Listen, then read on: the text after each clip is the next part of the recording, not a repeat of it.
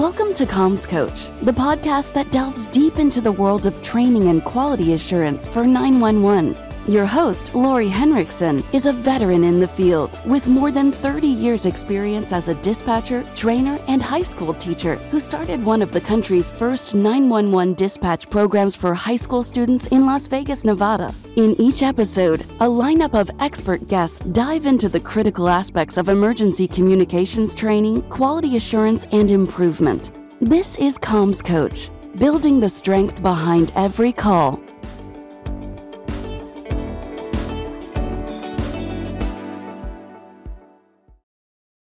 Hi, everyone, and welcome to another inspiring podcast here on Comms Coach, designed to offer insight into the challenges and demands of 911 dispatch centers and discuss strategies that we can implement to ensure that we're serving our communities and responders the best way possible.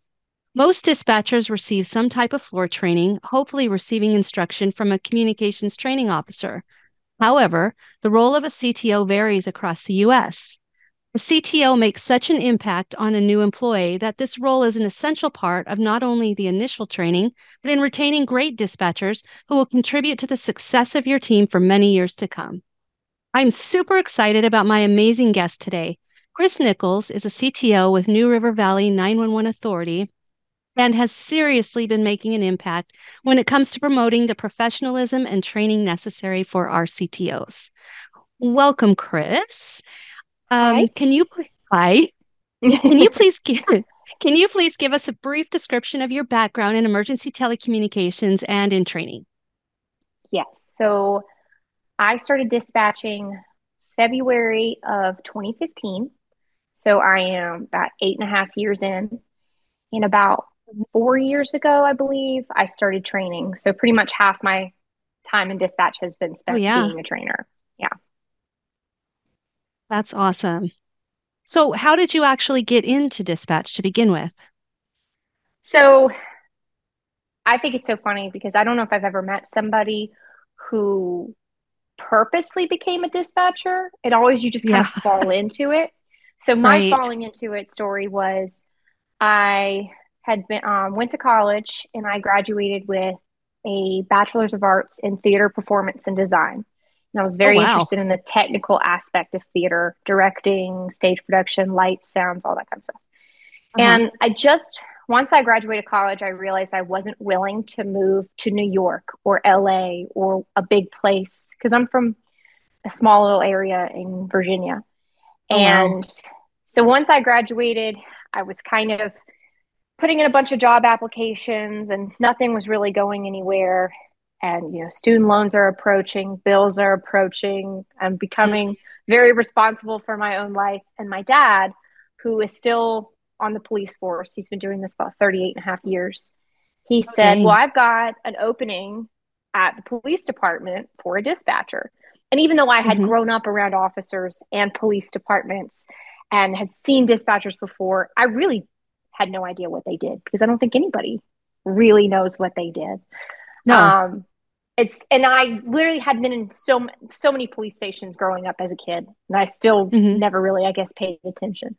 So I thought, okay, I'll I'll put in for it. You know, I'll just work there for six months, you know, until I find another job.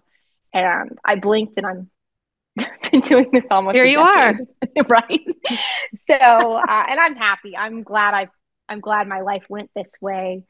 Um, but it was a, it was really just a I kind of fell into it because I right. at the time didn't really know what else I wanted. And then once I got into it, I realized I'm actually really good at this.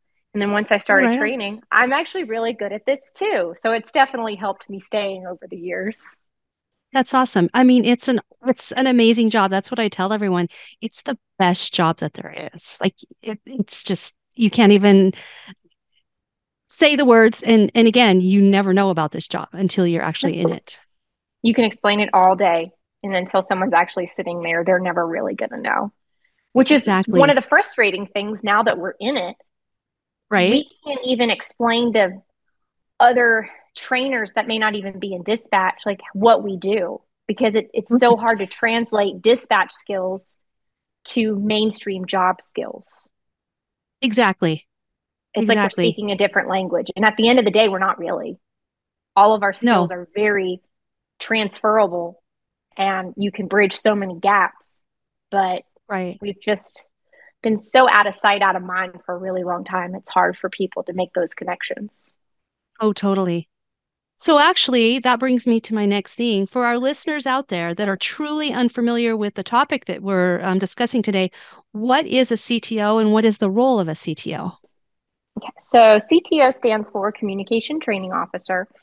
And essentially, it is my job to onboard and train new employees to become fully fledged dispatchers.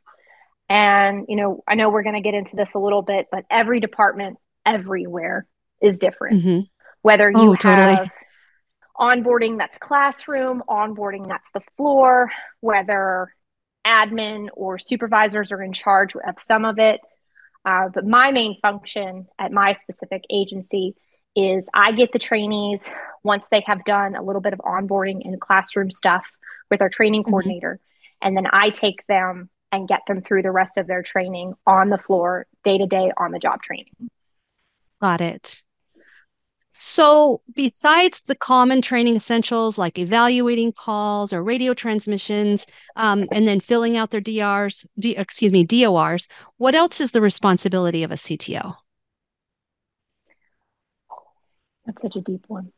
I, I mean, it really is everything. I mean, you're pretty much, you know, in every good CTO class or course I've ever taken, shows that you're really not just the I'm not just a trainer. I mean, you're so much to the new trainees. And the biggest thing right. is just you're their liaison, you're their guide to this job. It's you, them, and y'all are a team. And mm-hmm. you're supposed to take them through this journey with you alongside. And I tell all my trainees whenever I get them, you know, your triumphs are my triumphs. When you right. fail or when you make a mistake, that's my mistake or failure too. You know, it's not just you versus me. It's us versus this. Right. And um, I always tell my trainees that you know if I if I can ask them to aspire or want anything from this job, is just please try to aspire to be the coworker that someone's proud of that they're sitting next to. Oh, that's that, that's that's I good. Want, that's and that's what I aspire to be every day.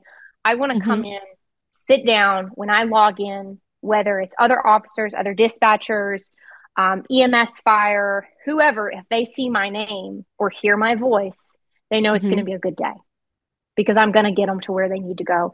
And at the end of the day, I've got their backs.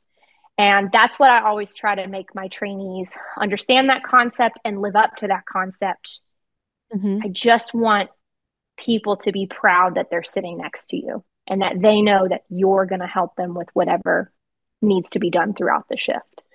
So that would be to me one of the other functions that I have as a trainer, not just teaching them the basics and teaching them the job and teaching them policies, but teaching right. them how to be a good coworker and a solid coworker and a trustworthy coworker because those are the big things for me. That's important. I mean, yeah. you can teach skills, you know, to almost anyone, but those those are are valid um, points to to keep someone there and to make it a mm. cohesive mm-hmm. to to make it a fun place to work and to keep that team atmosphere going in order mm-hmm. for anything to be successful. Um, exactly. Um, so in a way, you're also a, a counselor, a mentor, especially a mentor. Then. Oh yeah, absolutely, absolutely. And I mean, and even I, who my husband jokes me because I say stuff about being an old timer. And he's like, honey, you are nowhere near an old timer. He's like, some people have been in this career for decades. I said, well, yeah. for me, I feel I feel like I've been doing this forever. But even I need mentors. And there right. are people that I look up to because it, this is such an evolving thing. And mm-hmm.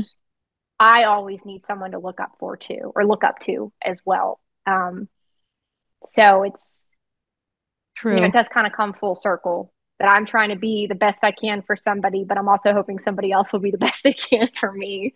And that True. will just keep and, on going. Exactly. And everyone needs a mentor. So yeah. Um, so props to you. Um I do my so best. If, and you're and you're rocking it. So there you go.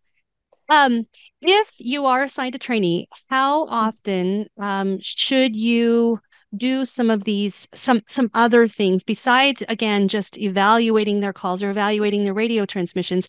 If you were to create um, training enhancements or activities or whatnot is there a certain i mean should you do these every day? Should it just be depending? Or like how often do you do these other activities with with your trainees?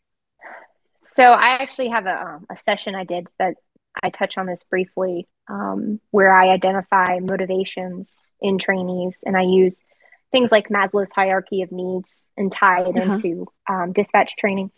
But I'm a very type A, visual, organized, extremely detailed kind of person.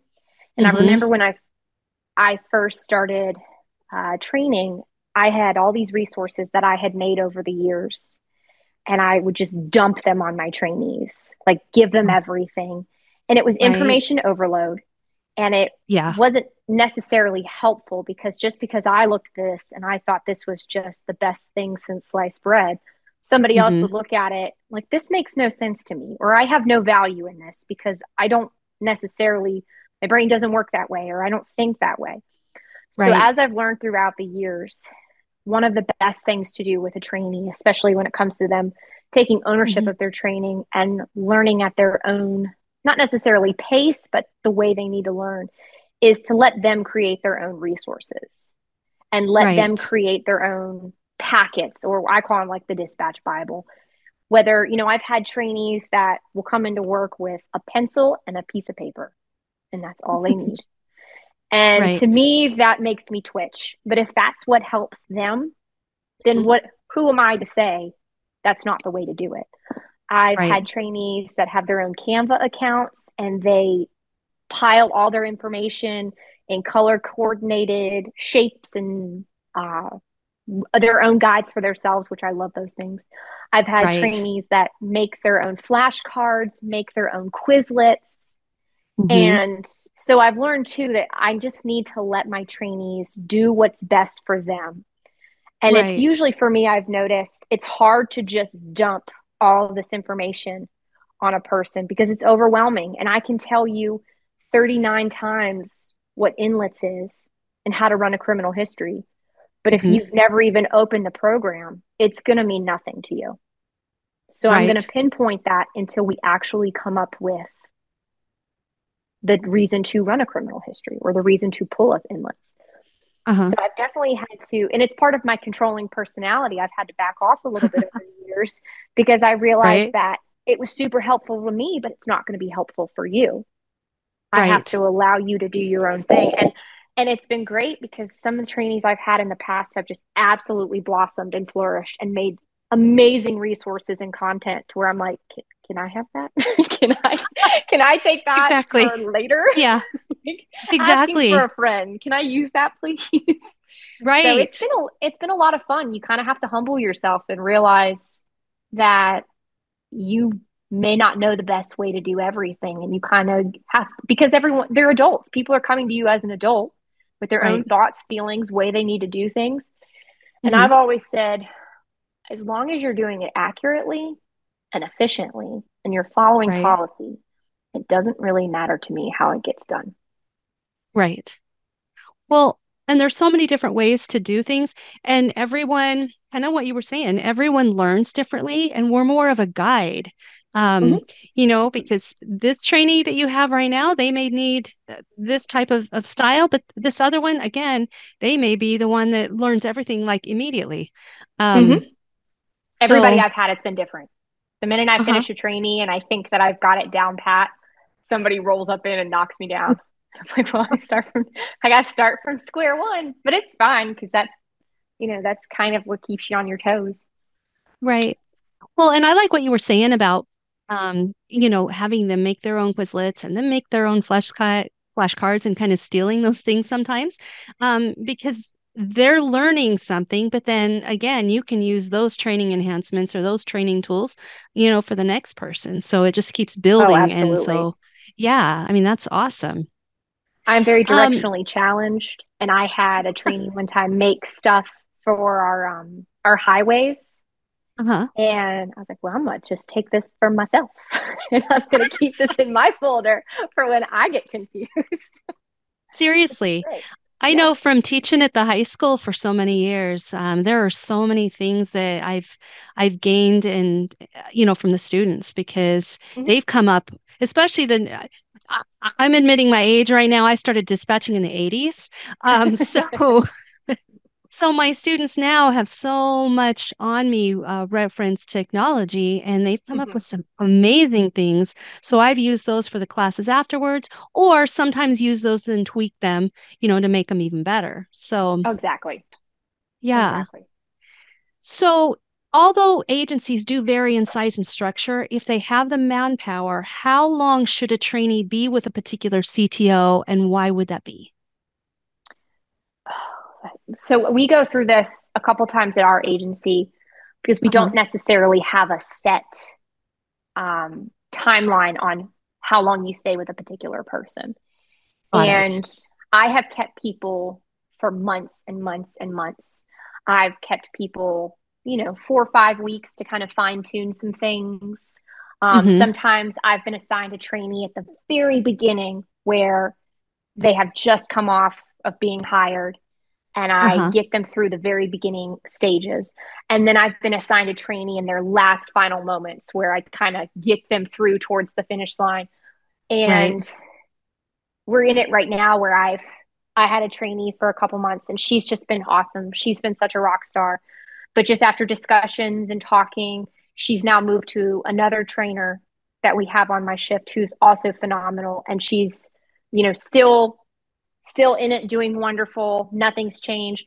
And I think it's such a hard question because I've done it all the I've done it all ways. I've had uh-huh. one their whole time from start to finish. And then, like I said, right. I've had little chunks of somebody. Um, I've had night shift people come to me for a little bit so they can get some cross training on daylight and kind of vice versa.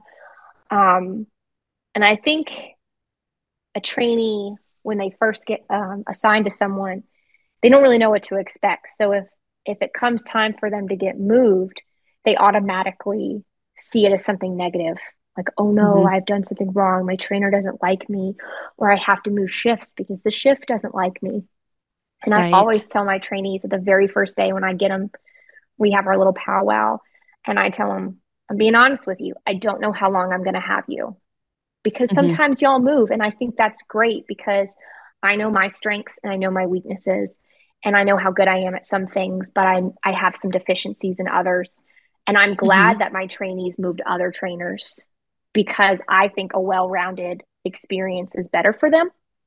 Some right. people might disagree, but in my anecdotal evidence of having trainees get moved around every so often, I think they come out better on the other side. Well, because they can take pieces, good and bad, from each trainer mm-hmm and yep. then make them their own. Exactly. And and there's some and, things that okay, you go ahead. No, go ahead. there's I mean, I've definitely noticed there's some things that I harp on and then I might forget something else. And then another trainer is the exact opposite. What I may not remember to tell them, that's their number one priority. And right. so once I see all the trainees, like when they come out on the other side and they've gotten bits and pieces from everybody, I think it, I personally think it does them better than just staying with one particular person. And I know every agency is different, and some people might disagree with that, and they would prefer mm-hmm. to stay with somebody from start to finish. Right. Just with my agency size, the types of calls we get, the type of agency I have, I've just noticed I think it's beneficial for them if they get multiple sides to everything versus just staying with one person. I agree. The agency that I came from, and some of the other agencies around here uh, you changed trainers every four to six weeks and i think that that was good and there was different mm-hmm. reasonings um, again so that you learned different styles different traits from each person um, but then again they liked to put you on the different shifts because you know day shift gets certain types of calls you get the you know the the burglaries or the administrative type calls a lot yes. um, versus swing shift that you just get your butt kicked all the time.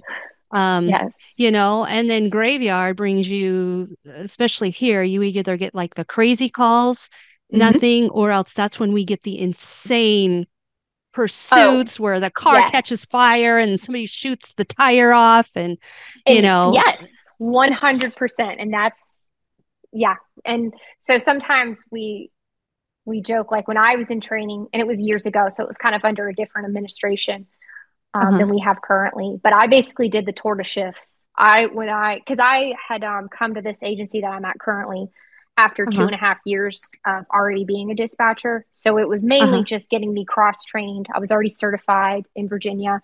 It was pretty mm-hmm. much just getting me a lay of the land. But I pretty right. much migrated to all four shifts, I think, before getting assigned to the one that I've been on for about six years mm-hmm. now. Um, mm-hmm. But it was, I mean, it, to me, I find it very beneficial because you see so many different viewpoints and you work with different people, different groups of officers, different groups of, you know, fire and EMS I'm yep. definitely a fan of it. I know, but it's just so different because every agency has their own structure. So somebody oh, tomorrow oh, totally.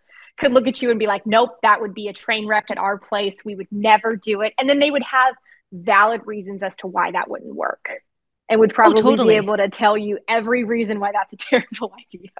Uh huh. Well, and that's the thing. That's what's hard to. That's what's hard to put a center like just say this is the way it should be because the US, I mean, depending on the community that you live in, and again, the size of the agency, there's a whole bunch of factors that play into it. So, yeah, yeah totally. We are going to take a quick break. We'll be right back. This podcast is proudly sponsored by BX3 Public Safety. Their vision is built from the strong desire to advance 911 dispatcher training, where excellence is the standard.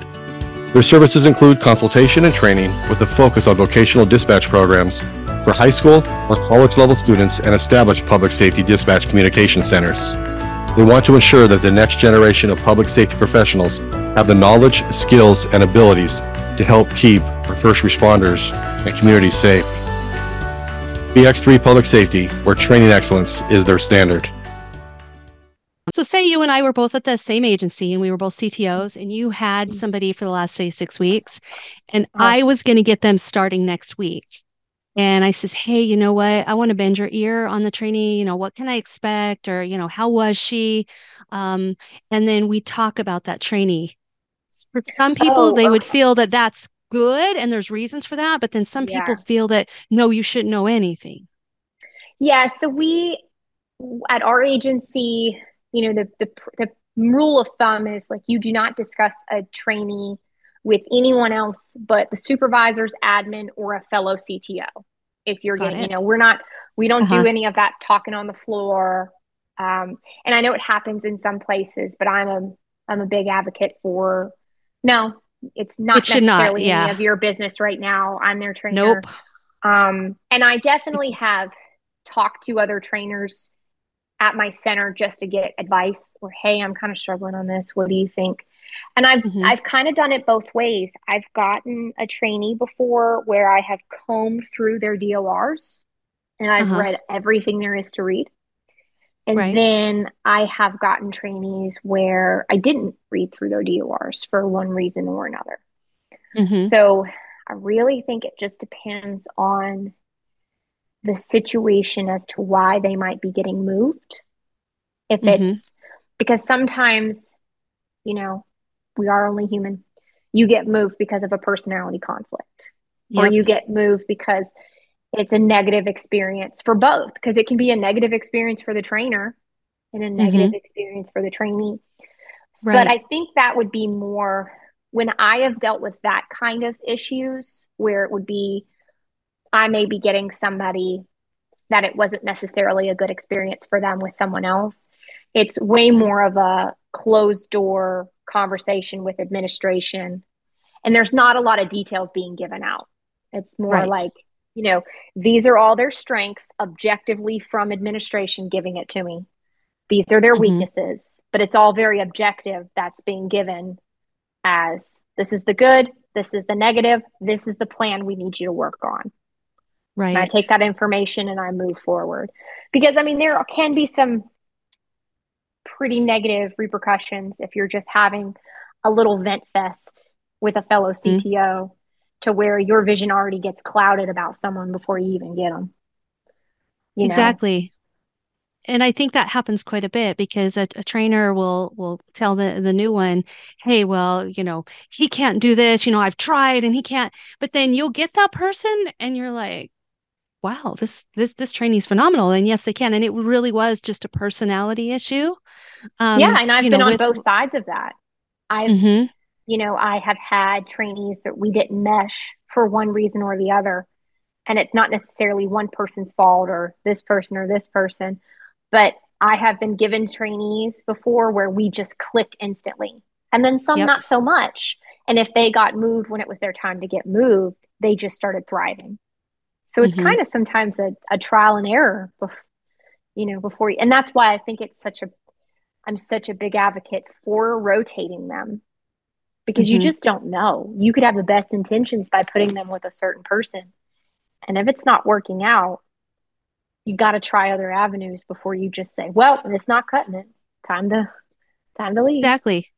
And and you do gain that through experience of being a CTO, knowing when, you know what, I don't want to know anything about that trainee. I've kind of seen them working with their last mm-hmm. CTO and I just mm-hmm. want to see what I'm going to get fresh. But then there are some times that, you know what, I said, you know, I I really need to talk to the previous CTO to just see what it is that they're struggling with or what I what else I can do to make them perfect at that or make them feel confident at that. So yeah, it's really just your experience um, being a CTO and, and knowing kind of when you should and, and, and shouldn't kind of delve into that.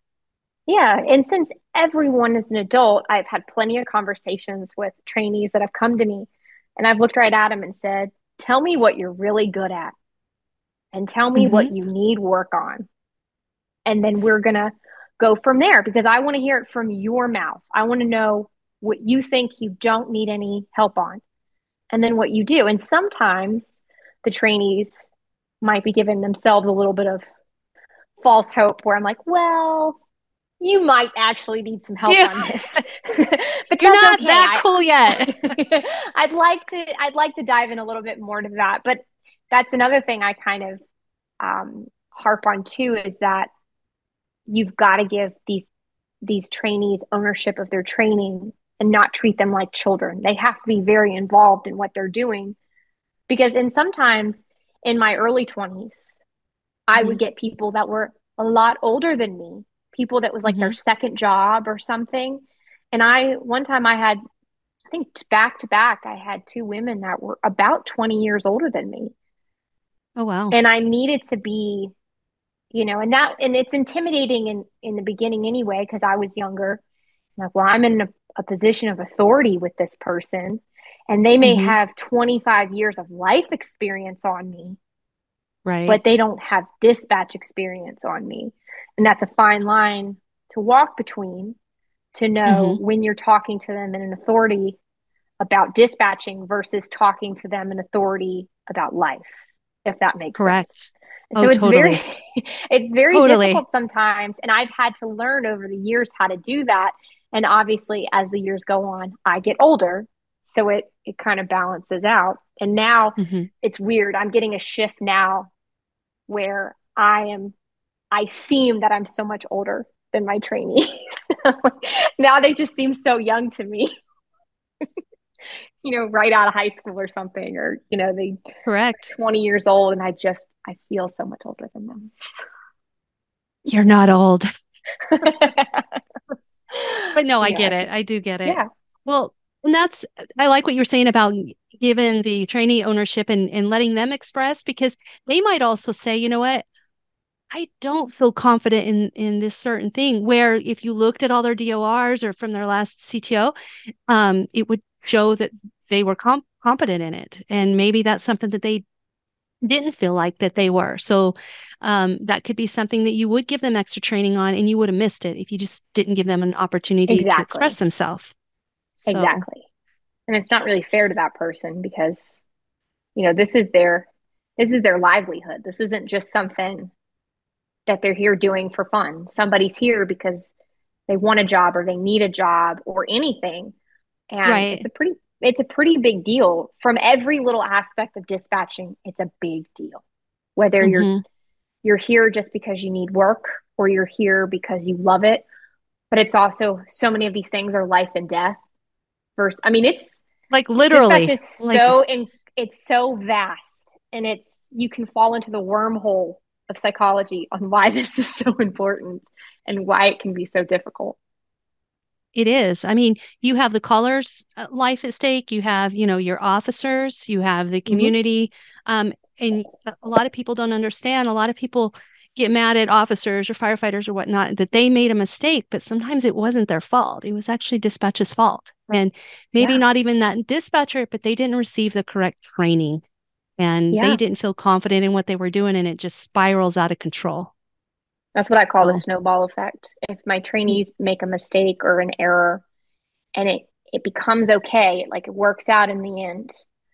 And I don't Mhm. like to scare them, but I just like to be practical with them and tell them, okay, well, you made this error. And by the grace Mhm. of the universe, it turned out okay. But what if it didn't?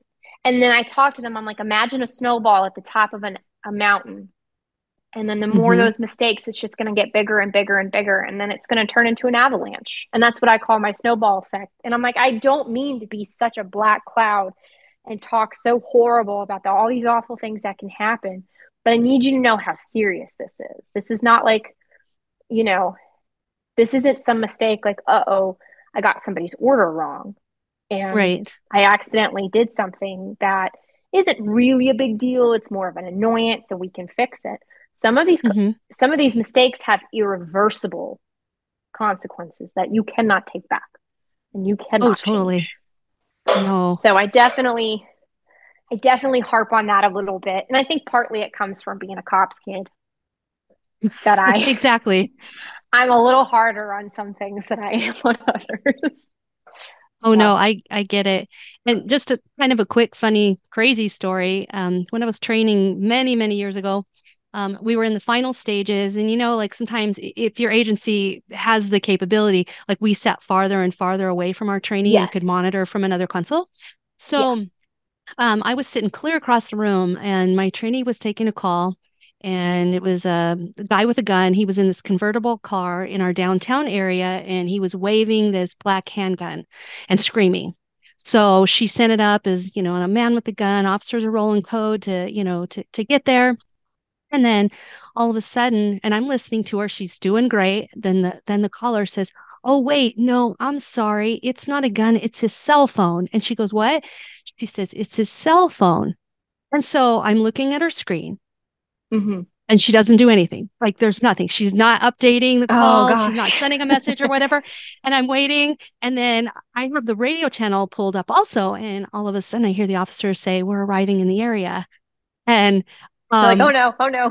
yeah. So I stood up and I remember it, it, like plain as day, it was like slow motion. And I'm running across the room and I'm like, it's done. It's a cell phone. Put it in the notes. So she said it over the air and they they found out just in time, you know. That could have ended up. Horrible. Yeah. So then I went over to her and I just I grabbed my trainee. I'm like, let's go talk. And and she this had never even discussed not on the floor. Yeah. And that's the thing is is I'm like, what did you hear? She goes, I don't know. I like she even though she had acknowledged she hadn't even heard that. But I mean, did, it did Just- register. Yeah. no, no. So we had some discussions about guns and, and officer safety and all that. But Mhm. yeah, I mean, one little mistake and that, I mean, just that little mistake could have been horrible, horrible. So Yeah. And that's um, what I have to, I tell my trainees that all the time. I'm like, I'm like, I just need you to think about this for a second. I said, you, there's nothing that's going to happen to you right now. Physically, you Mhm. are mentally, I can't say the same. However, physically, you are Right. fine. There's nothing going to be stopping. Like nothing is going to happen to you in the next 10 minutes. You're safe. Mhm. I said, Mhm. but everybody else is not. And Right. what you put in that note, how you dispatch over the air, if you're screaming over the air, you're getting them worried. They're driving even faster to a call.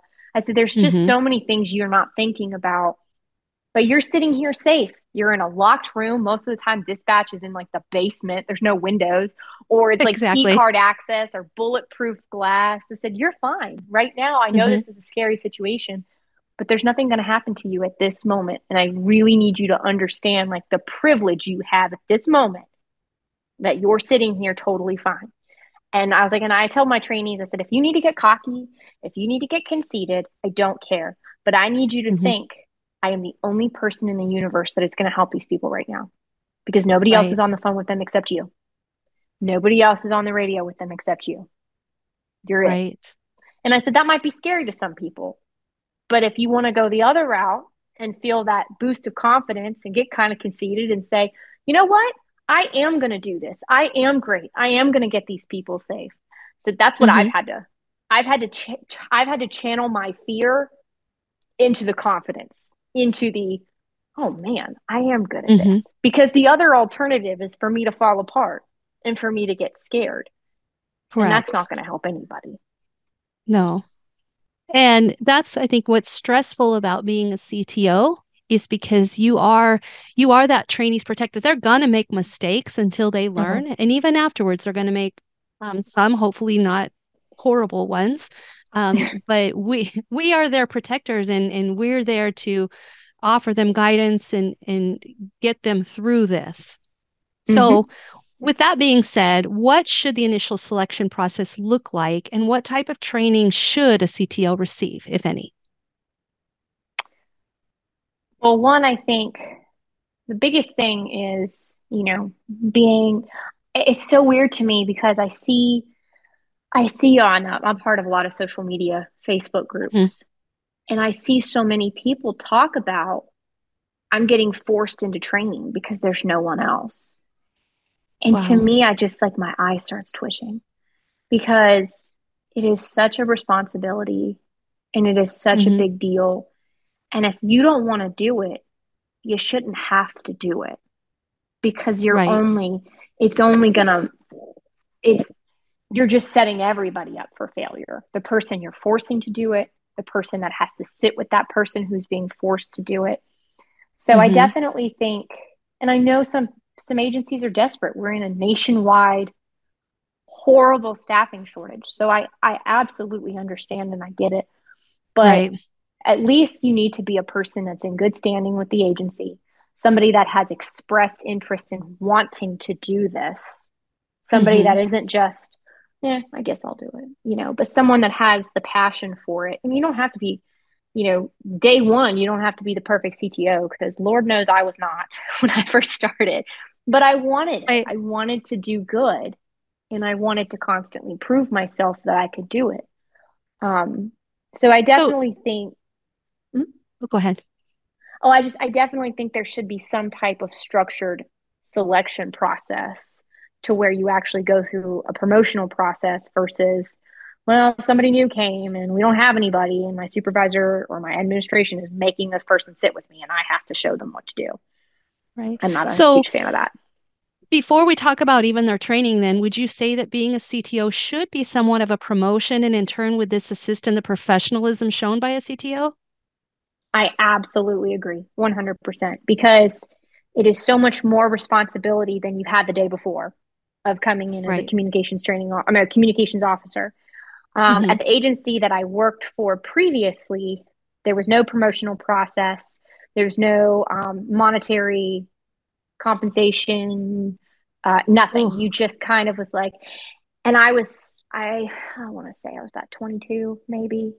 And I really, really, really wanted to do it and I begged mm-hmm. my agency, please let me do, go through the APCO training course online. Uh-huh. And finally, they let me do it. And obviously, I didn't pay for that myself. The agency paid for it. But once I That's had nice. it, I was certified. And mm-hmm. then um, I was given trainees every so often when they came through, or, you know, I'd help other people train. I was never promoted and it, I wasn't ever given any extra money for it or anything. Now, I was still young only mm-hmm. about two and a half years into dispatching. Um, so not immature, but I was just very, very young. And to me, I thought it was great. Like in my mind, it was, it was a promotion, even though I wasn't necessarily being compensated for it at all. But right. as I've gotten older and the agency that I'm at now, it's a very structured thing. You get, there's an interview process, there's testing, you get mm-hmm. promoted, you have um, a raise, a monetary raise. Um, mm-hmm. And if you ever step down from being a CTO or anything, that rate, you know, the, the money goes away and you go back to the grade that you were at. Correct. And I think that's how it should be. I don't think, you know, you wouldn't you wouldn't ask a supervisor or somebody else in a leadership, we just want you to do all this responsibility and have all this work, but we're not giving you any money for it and we're not really promoting you. And I know that happens right. in every place, not just dispatching, but I disagree right. with it completely. It's such a it's such an extensive role and there's so much responsibility tacked on for it. Mm-hmm. It needs to be a structured promotional process with some type of compensation for doing it because it's such an important thing. I actually do agree with you. So, what um, what type of training should a CTO actually receive, or what type of trainings are out there? And that's kind of the this is also kind of the gray area we have right now because so mm-hmm. much in dispatch isn't standard. Correct. And we have nationwide problems where there's no standardization in dispatch. Mm-mm. And you know, that really gets me all kind of fluffed up about it because I just I'm a very I'm a very black and white person and I do like rules and I do like structure and order. So when you kind of look around and go, oh wait, mm-hmm. certain states don't require anything or certain agencies don't require anything. Right. ridiculous. Um so whether I you know, there's so many good CTO courses. There's the Denise Amber-Lee Foundation, there's APCO, there's NENA I mean, I know there's mm-hmm. so many of them. And to my knowledge, I could be wrong, but I don't know if there's a standard where you have to take it after a certain amount of months of being hired into a CTO. I don't I've never heard of where I think agencies specific make that those standards. Yes. But I don't I and it's per agency. And I think and I don't remember exactly what my agency's standard is because I know we have we offer the class every X amount of months or years whenever we get new CTOs coming through. Mm-hmm. Um, so we we definitely do it in ours, but it's still. I mean, you go through that you go through that initial CTO course when you get hired, right, or you get promoted, and then mm-hmm. you could very well go the next ten years and not have any additional CTO training, right? Depending on your state your locality, your agency. So it is it it does kind of bum you out a little bit. And it I mean it definitely bums me out. And it's not really anyone's any one particular person's fault for it. It's just right. dispatch has been pushed to the side for so long. I don't even really right. think anybody thinks about us.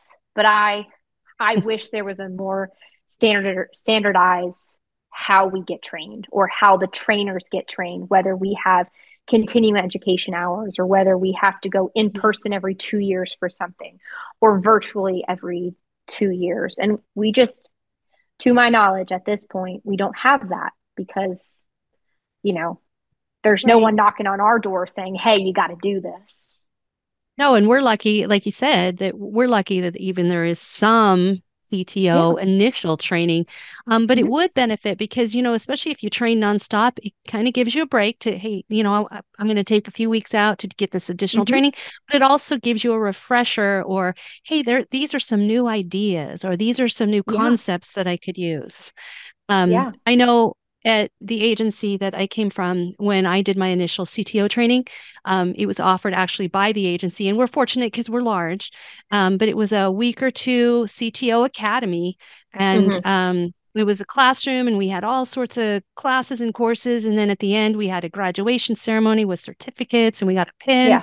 and so it was a big deal but the cool thing is we were all on the same page and so all of the evaluations were done the same and we all kind of mm-hmm. knew what was being evaluated so yeah um yeah and i mean i wish there was more of that because uh-huh.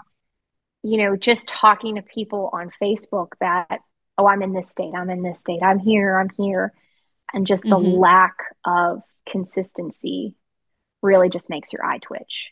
Like, I oh, can't totally. believe that this is what, you know, some agencies go through or what some agencies do. And I mean, I don't know if we'd, if we'll ever get to a nationwide standard when it comes to that, but even just maybe like a statewide one. would be nice. Something. Something. We're just yeah, out. Even we're not asking for much. no, just something. Yeah. So I know that you have a lot of awesome ideas because I've seen some of them that you've offered on social media to um, other dispatchers. But what are some of your favorite training enhancement or activities that you have done with your trainees? So, in it's so funny because so many of those the awesome ideas that I put mm-hmm. online and everything have come from like failures on my part that I'll do something or I learn something new and I'm like, wow, I wish I knew that four years ago. Right. And and I've now that I'm just diving so much more into training that's not dispatch specific, that's not public safety specific. When mm-hmm. I I go through and I'm learning all these things about actual training resources, it's like this light bulb's going off in my head. I'm like, why didn't mm-hmm. I know this years ago? Why is this right. not why is this not mainstream knowledge for dispatchers? Mm-hmm. You know, and right, and so all the content and everything that I've made, it really just stems from me being super frustrated or me coming up with, you know, hitting a roadblock, hitting a brick wall with trainees, or just something imploding, or to where I'm like, wow, I really wish I knew how to handle that better. And then I'm like, well, you know what I'm going to do? I'm just going to dive in and make a resource, and hopefully nobody else has to deal with this like I had to deal with it. Oh, that's and awesome. That's kind of what I do. I mean, every time I every time I post something, it's because I've had some kind of not negative, but I've had some kind of difficult experience with that topic to where I'm mm-hmm. like, well, I wish, and I and I'm kind of selfish because I make them the way I wish somebody just handed me everything that I do is like a love letter to myself at 21 years old when I started dispatching. I wish somebody, I wish my future self zapped back eight and a half years ago and handed me that my Google document drive and said, right. "Here you go. This will help you. I promise you." and that's and so every time I make those things, I just hope that at least one person out there, one trainer out there, will say, "Oh wow, that's actually what I'm going through right now." And this gave me some new ideas or new viewpoints on how to handle it. So I, but oh. I think one of my, I think one of my favorite ones I've ever done was, uh-huh. a, I guess it would have been about a year and a half ago, maybe. My time blurs together, but um, I just got really tired of fumbling through trying to explain what an ANI/ALI screen was to my mm-hmm. dispatchers, and I said, I, I don't understand why I don't get this. I said, and it's just not mainstream. You know, a lot of dispatching is you press this button and you do this but a mm-hmm. lot of mm-hmm. the why doesn't really get explained or it's always been this way that just what pops up you know that's what that anti screen means or that's what this means go for it whatever whatever so right. i mean it took me months and months but i i researched and i researched and i did test calls and i reached out to all subject matter experts i could find and mm-hmm. i made like this 20 page document on how to read an ANI/ALI screen because and that was like one of the very first things I posted on social media. And now I hand it to my trainees. I'm like, I know this looks like a lot of information, and you just go through it at your leisure. But mm-hmm. this is what call processing looks like. And when you get this on an ANI/ALI screen, this is exactly what it means. And these are what those numbers mean. And it may not be helpful to everybody. Some people might look at it and laugh, but it was just something for me, it just completely transformed how I did my job. And then once right. I once I published that, I realized, you know what? There's a lot of little things that I'm struggling on. So I'm just going to reteach it to myself. And I'm going to make a guide and I'm going to publish it and hope somebody else finds it useful. Oh, I know that people do because I've just seen, you know, you'll you'll see one person will reply to you and then it's just like, me too, me too, me too, or like awesome. And so no, it's you you've yeah, been making a difference not only for your trainees, but for a lot of people out there. Yeah, it makes me happy. You know, I, I tell everybody that if I've struggled on something, I really just want to be the last person to struggle on it. Even if it's something embarrassing. Mm-hmm. Sometimes I'll I'll get pretty vulnerable on Facebook there, done that. or whatever. And I'm like, uh-huh. so I should know this, but I didn't know this. So I started researching it. Hope you guys find this useful. And then I have all these people like, oh my God, we didn't know that either. Thank you. I said, well, okay. You know, because well, I would much rather be honest about it and hopefully to help somebody else. Because as dispatchers, we are control. We are you know, we are the super studs out there. And so we don't like to say that we don't know something. So, no. you know, We're we just sound everything. confident. exactly. yeah. Yeah, Yeah. but there's probably stuff. Well, I don't know. I, my husband would would say that there's a few things I don't know, but I think I know everything. Um, but let's see. I think it, Um, it comes with maturity for me too. The older I get, I realize the more vulnerable I can be because there's Mhm. somebody that's going to benefit from me being vulnerable and me being honest. Because the more of us that just keep lying to the world and telling us that we're all okay and we're not, Mhm. it's not going to help Yeah. anybody. So as I've No. gotten older, I've I've realized, okay, it's embarrassing, but I'm just going to post this because somebody else is going to find this helpful to them. And I think that's why. I've gotten a positive response from people because other people have probably had the same thoughts but didn't know how to articulate it and then when they saw it, oh yeah, that's exactly what I try to say or something like that. Exactly. And there hasn't been a lot out there. Um, I know when I first started the the program at the high school 13 years ago, you know, I thought I was going to walk in and all of a sudden I'm a teacher, and so I would be handed a box of lesson plans and all that. Mhm. Um, there was nothing. I think I got some whiteboard markers and some paper and a box of pens.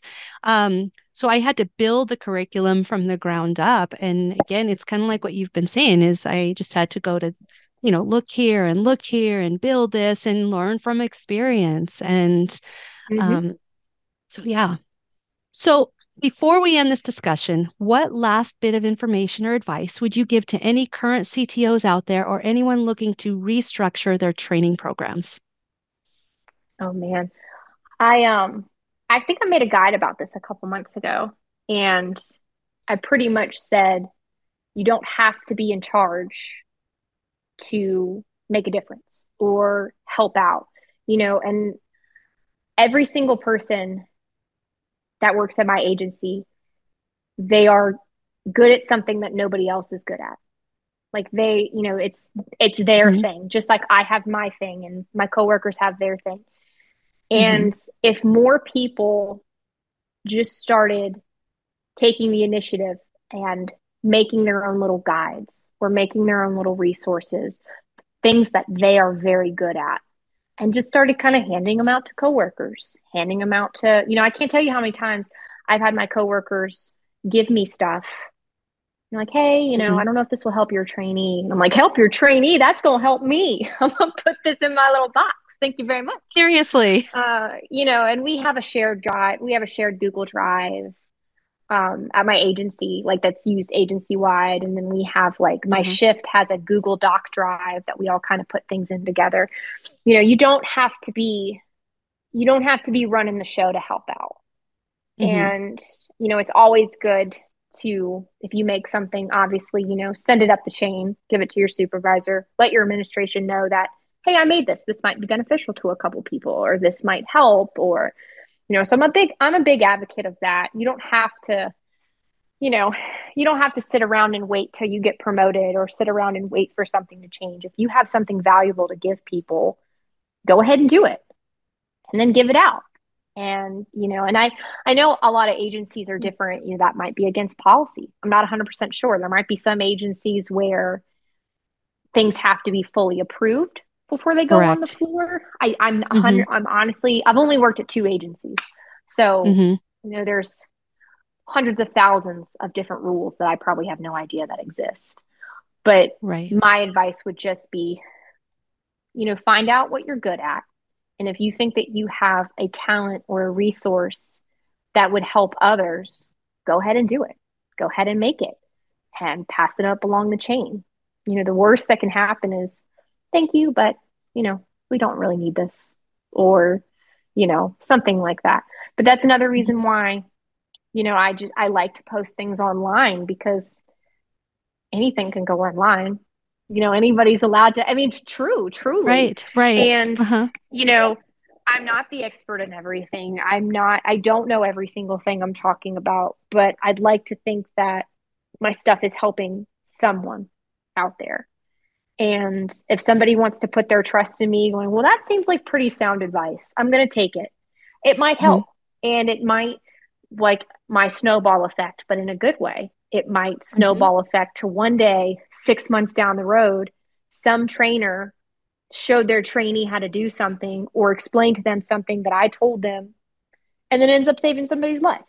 And that's obviously very silver lining thinking, but you just never know. So that's, the ultimate goal right there. Right. So it's my opposite of snowball effect. But I think, you know, I I'm always trying to when my coworkers and stuff make little make little resource guides or make little things. I'm like, gonna take that, gonna print that, gonna put that in my box because I'm never gonna turn down something. That's how I feel. If somebody mm-hmm. has taken the time to make something, I'm gonna take it and I'm gonna learn it and I'm gonna, you know, we have um we dispatch for a university and mm-hmm. I've never really been I've been on the campus a couple times, even though I've lived in the area for six years. There's just not a lot of reason for me to go on said university's campus. Right. And but I have dispatchers that know it like the back of their hands and have made detailed maps and detailed stuff and all this and I gladly accept that. Because oh, that's awesome. I'm not gonna there's no way I'd ever be able to make that. So yes, right. Of course. Mm-hmm. I'm gonna take that and, and put it in my little toolbox. Um, mm-hmm. so that would that's my answer for anybody. My advice would be if you know that you can contribute something worth value, then go ahead and do it. And if I like that. That means, you know, and, and obviously, like I said, a lot of it maybe have to go through the chain where you have to talk mm-hmm. to your mm-hmm. supervisor you go up from there. But I mean, go ahead and try. Worst case, right. they say thank you, but we're not looking for that right now. But right. You at know, some at point, least, they're going to say thank you, but we are using it. Right. I mean, exactly. exactly. So there's there's all these things, and even just way before I was a trainer, I would make little resources just for myself and keep them in my box. Mm-hmm. And I would just use them for myself to make myself a better dispatcher, like a dispatcher, long before I started training. Mm-hmm. So, no, everything you said, I totally agree with. Um, so, with that being said, thank you so much for sharing your insight into such an important discussion. And I'm so thankful we were able to talk about this and promote such a great uh, topic. So, thank you, Kris. Thank you. I appreciate it. That's, I mean, and just, just the fact that you invited me to be on here makes me smile because I'm like, wow, I'm, I'm really making a difference somewhere. You know, I've people at least hear my name and it's in a positive light. Oh, Kris really is passionate about training. She really likes training, and I'd like to talk to her more about it. So, just, I mm-hmm. mean, that made my week. Like, that just made Yay. me so happy that, you know, because everybody, I mean, at the end of the day, we are human, and human mm-hmm. nature is you like to be wanted, you want to be needed, you want to know that you're making a difference and you're not just standing out in the void doing nothing right. or spending spending years and years of your life we were like, Am I really doing anything? Am I making mm-hmm. a difference? Are things, and I think that's just being in dispatch, we have no closure ever. No, there's nothing. Well, so we really do feel like we're standing out in the void and we never get the return on whether or not it's good. Right. Well, and then um, I think after this podcast is released, um, there's going to be so many more people that are going to hear your message and hopefully this will make a huge difference in training across the us and in the cto pro- programs and in making this the current cto feel valued and and mm-hmm. step up that professionalism and and know that you know hey we're rooting for you and do a great job and the next generation of 911 is out there and they're going to do great things because of our ctos I so, appreciate it and I hope so I really hope so Oh, awesome. Well, hopefully, this has provided all of you with some great information that you can also share with your com centers. If you have any ideas for any topics that you would like to know more about, or if you're willing to share your expertise on future episodes, please email me at lori at comms-coach.com. It's lori at comms-coach.com. Thanks again for listening and see you all next time.